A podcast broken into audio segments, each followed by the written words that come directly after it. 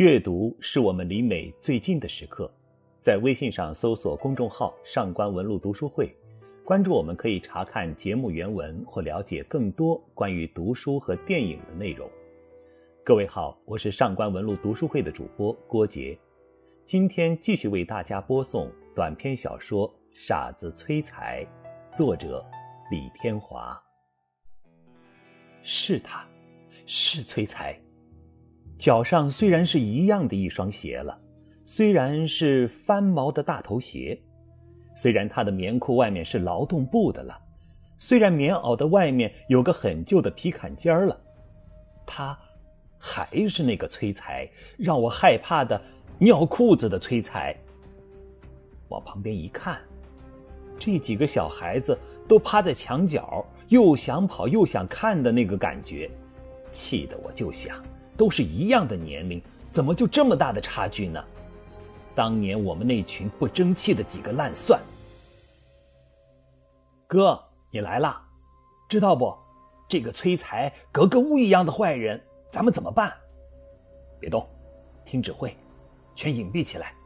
我说，也许是战争电影看多了，这几个孩子很快就找好掩护的地方，那姿势，那感觉。真是战士。不止于此，每个人还拿出来跟我一样的武器——弹弓，右手握弓，左手托弹丸，蓄势待发。原来的铁门小院，如今已是二层小楼的饭店。门口的四个带穗儿的红晃，在灯光下已不只是温暖，已带点华丽。崔才就在那里站着。拎着半拉的编织袋，他头上的帽子我都不知道是什么毛的了，我只知道，报仇的时候到了。准备，手和头为目标，打！泥丸以两个一组的向目标射去，噗噗声中，崔才转过来了他的身体，右手护着头沿，手里还攥着小半瓶玉泉白酒。这群不是人揍的，我打死你们狗犊子！喝骂声中，崔才的眼睛布满红色的血丝，脸上不是脏，因为我看不出来，黑黑的，只有愤怒而变形的嘴角，牵扯着脸颊的肌肉，露出那白森森的牙齿。组织密射！我喊着，真的是一场战役，像对鬼子一样的战役。战斗到最后，就是我的信念。我拿起弹弓，张臂一射，酒瓶子在我面前三米的地方碎了。继续攻击！我喊着，回头一看，只剩我这个指挥了，其余的人马不知去了哪里，反正不在我视线之内。砰！一个力量把我按倒在地，那熏人的酒气，蔓延的血丝。几片更夸张的疙瘩，我恐怖，极度恐怖。我恐怖，却不再犯老错误，越恐怖越凶猛。我像个野兽一样撕咬着，蹬踹着，把他摔倒，跟我一样扭着的互相平视。你是老李家的，还是那么大舌头，还是半清楚的话？我操！在这转瞬的时间里，我心里骂着、愤怒着。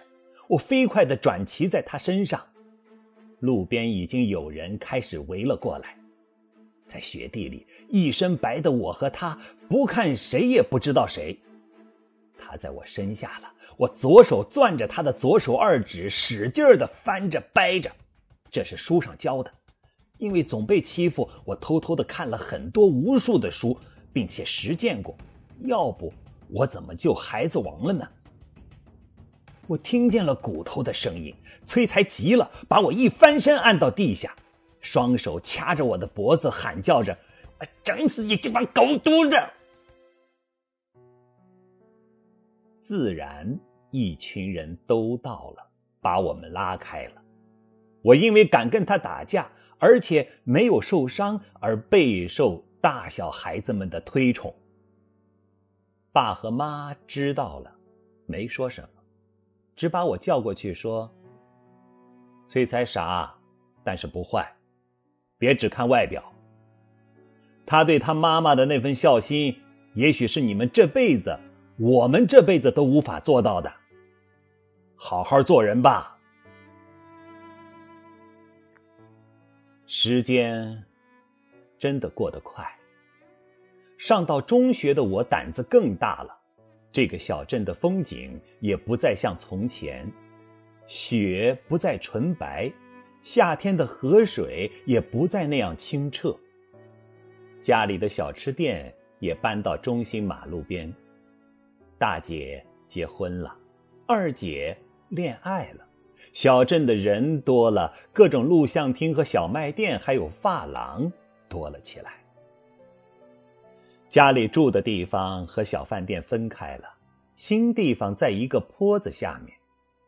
别小看这个坡子，这可是全镇的运输要道。坡子的下面是防空洞，家里的餐厅就在旁边不到十米的地方。妈，我回来了！我喊着，把军挎书包扔在桌子上。这一年的夏天跟着了火似的。还没倒数伏天，已热的不行。我要喝汽水，我坐在椅子上，劳动不改的微喇裤，格子衬衫就是我的标牌。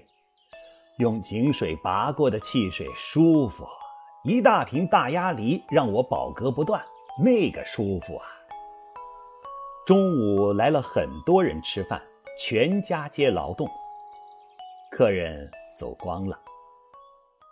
去把盘子碗刷了，大姐对我说：“我不刷，最不愿意就是刷碗，脏兮兮、油腻腻的。”我抗议道：“行，祖宗。”大姐说着：“这样，你去给旁边送点吃的吧。”大姐边说边把同类菜倒在一起，真的很好，几乎没动一样。又加了两个馒头，去旁边的防空洞里。给那个要饭的，大姐吩咐。要饭的很多啊，每天都给很多，以至于我都怀疑我的营养就是这么流失的。不情愿又必须去，刷碗可不是个轻巧活一摞一摞的，看着就头痛。我拎着两袋子菜和两个馒头，出门左转十米就是。怎么我天天走上走下，就是没怎么注意过有这个地方呢？又见催财。坡是三十几度的，很陡，但是为了省时间，很多运输队的都会从这里放车。坡道不长，有两百米左右，中间为了缓冲，做了两个缓冲坎儿。即使这样，人拉手推车也会在这个地方不是轻伤就是残废。据说不是老把式，很容易被自己的车子压在身上。坡上左右都是人家，殷实的人家，树木旺盛，我们家的后院都得以乘凉。在两道缓坡平行的地方，就是防空洞的上门檐儿，真的没有注意过，也确实没法注意到。洞前六平米的地方，长了半人高的草，旁边还歪长着几棵不知名的果树。迎面就是半圆撑高的水泥砖混的门洞口，左右标语模糊可见一些保卫祖国的字迹。现在也不能说它是门，以前应该没有门的。我去过很多这样的防空洞，都是没有的。只是这一处地方多了一个几片木板贴着不同的塑料布，能挡一部分雨水的板条隔断吧。隔断半开，里面阴暗潮湿的气味扑鼻而来。进洞门口右边有一片稻草铺就的地方，草上面是几块塑料布，塑料的上面是一个穿着或者说裹着塑料布的人在那里躺着。一个人，一个穿着紫白竖条格的大裤衩的那人，之所以说是男人。因为接近于赤裸的上身几乎是塑料布透明的滚披在上身，一双急了的有点断了一点鞋带子的塑胶黑色凉鞋，就放在靠近出口的草席旁边，而旁边的一个半躺的白酒瓶子里还有些许酒液。眼睛渐渐适应光线，那男子的双脚刹那间刺激着我的双眼，有黑的，带着脏泥巴的。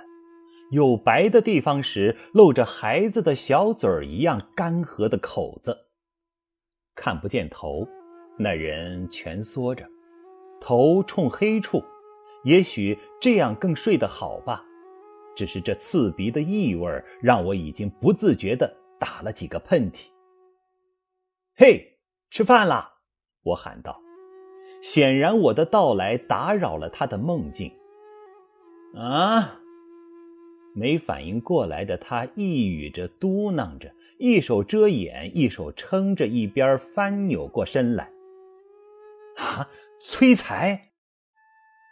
我的脑子有点空白了一下，极短的时间内，各种画面交替出现，看着脏兮兮的，依然几片疙瘩不改的脸，不同的更黑了一些，有了岁月的沟痕。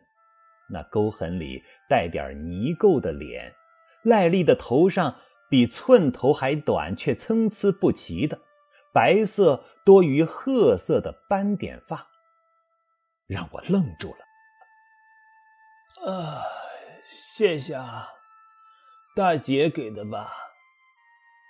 有点醉，有点迷糊的，不太打结的舌头说：“没错。”就是催财，虽然说话利索了一些，那个声音的特点我永远记得。呃，是啊，吃吧。我已从容了太多，虽然我惊讶于他的突然出现，毕竟我已经是个男子汉了。给他东西的时候，我看见他的左手二拇指有点变形。而他看我的眼神，感激之外，还有点一闪而过的莫名。谢谢，又熟悉的大舌头不迭地说。转身走出这个充满着霉味儿、酒味儿、潮湿的小空间，呼吸到外面的空气，看着耀眼的阳光，心里忽然有点黯然。大少爷回来啦！大姐打趣道。没理他，我走到双卡录音机旁一按，Jimmy，Jimmy，Jimmy，来吧，来吧，来吧！Disc 的歌声里，我抖动着身体，身体面条一样晃动着转了几圈。这种摇摆舞我最拿手了。我释放着，嘚瑟着，不知为何，咔，音乐停了。抽什么风？送个饭不会中邪了吧？大姐故意的用手摸着我的额头。你才抽呢，抽的你四肢麻痹。我做着抽搐状。死去！大姐看出来我是故意的，怒道：“姐，崔财怎么在那儿呀？”我不经意的问。哦，对呀，你跟人家打架，还把人家手指头整的不好使了。姐说。我问你，他怎么会在夏天出现呢？还住在那里，还给他饭吃？我的疑问连串喷出。嗨，有什么呀？他妈妈得了病，加上年龄太高，镇政府通知他的。这不，他把补助一直都给他们一家子了吗？回来后不再经常走，几天就回。他家里人还那个操心，这个傻子呀，不知道什么时候开始。有了酒瘾，要饭之外还要点酒，大家都可怜他的。哎，有家不能回的，咱们给点吃的，不也应该的吗？姐的话在耳边说着，我的思绪也走了很远很远。从此，只要我有时间，都会在他在的时候送饭给他。而我会偷偷的给点酒给他，因为他喝了酒就会傻笑，那种眼神充满着天真，充满着纯净。如果您想查看今天节目的内容，请到微信上搜索公众号“上官文录读书会”。阅读是我们离美最近的时刻，让我们共赴一场美丽的约会。今天的读书就到这里，请您继续期待傻子崔财的下期内容。再会。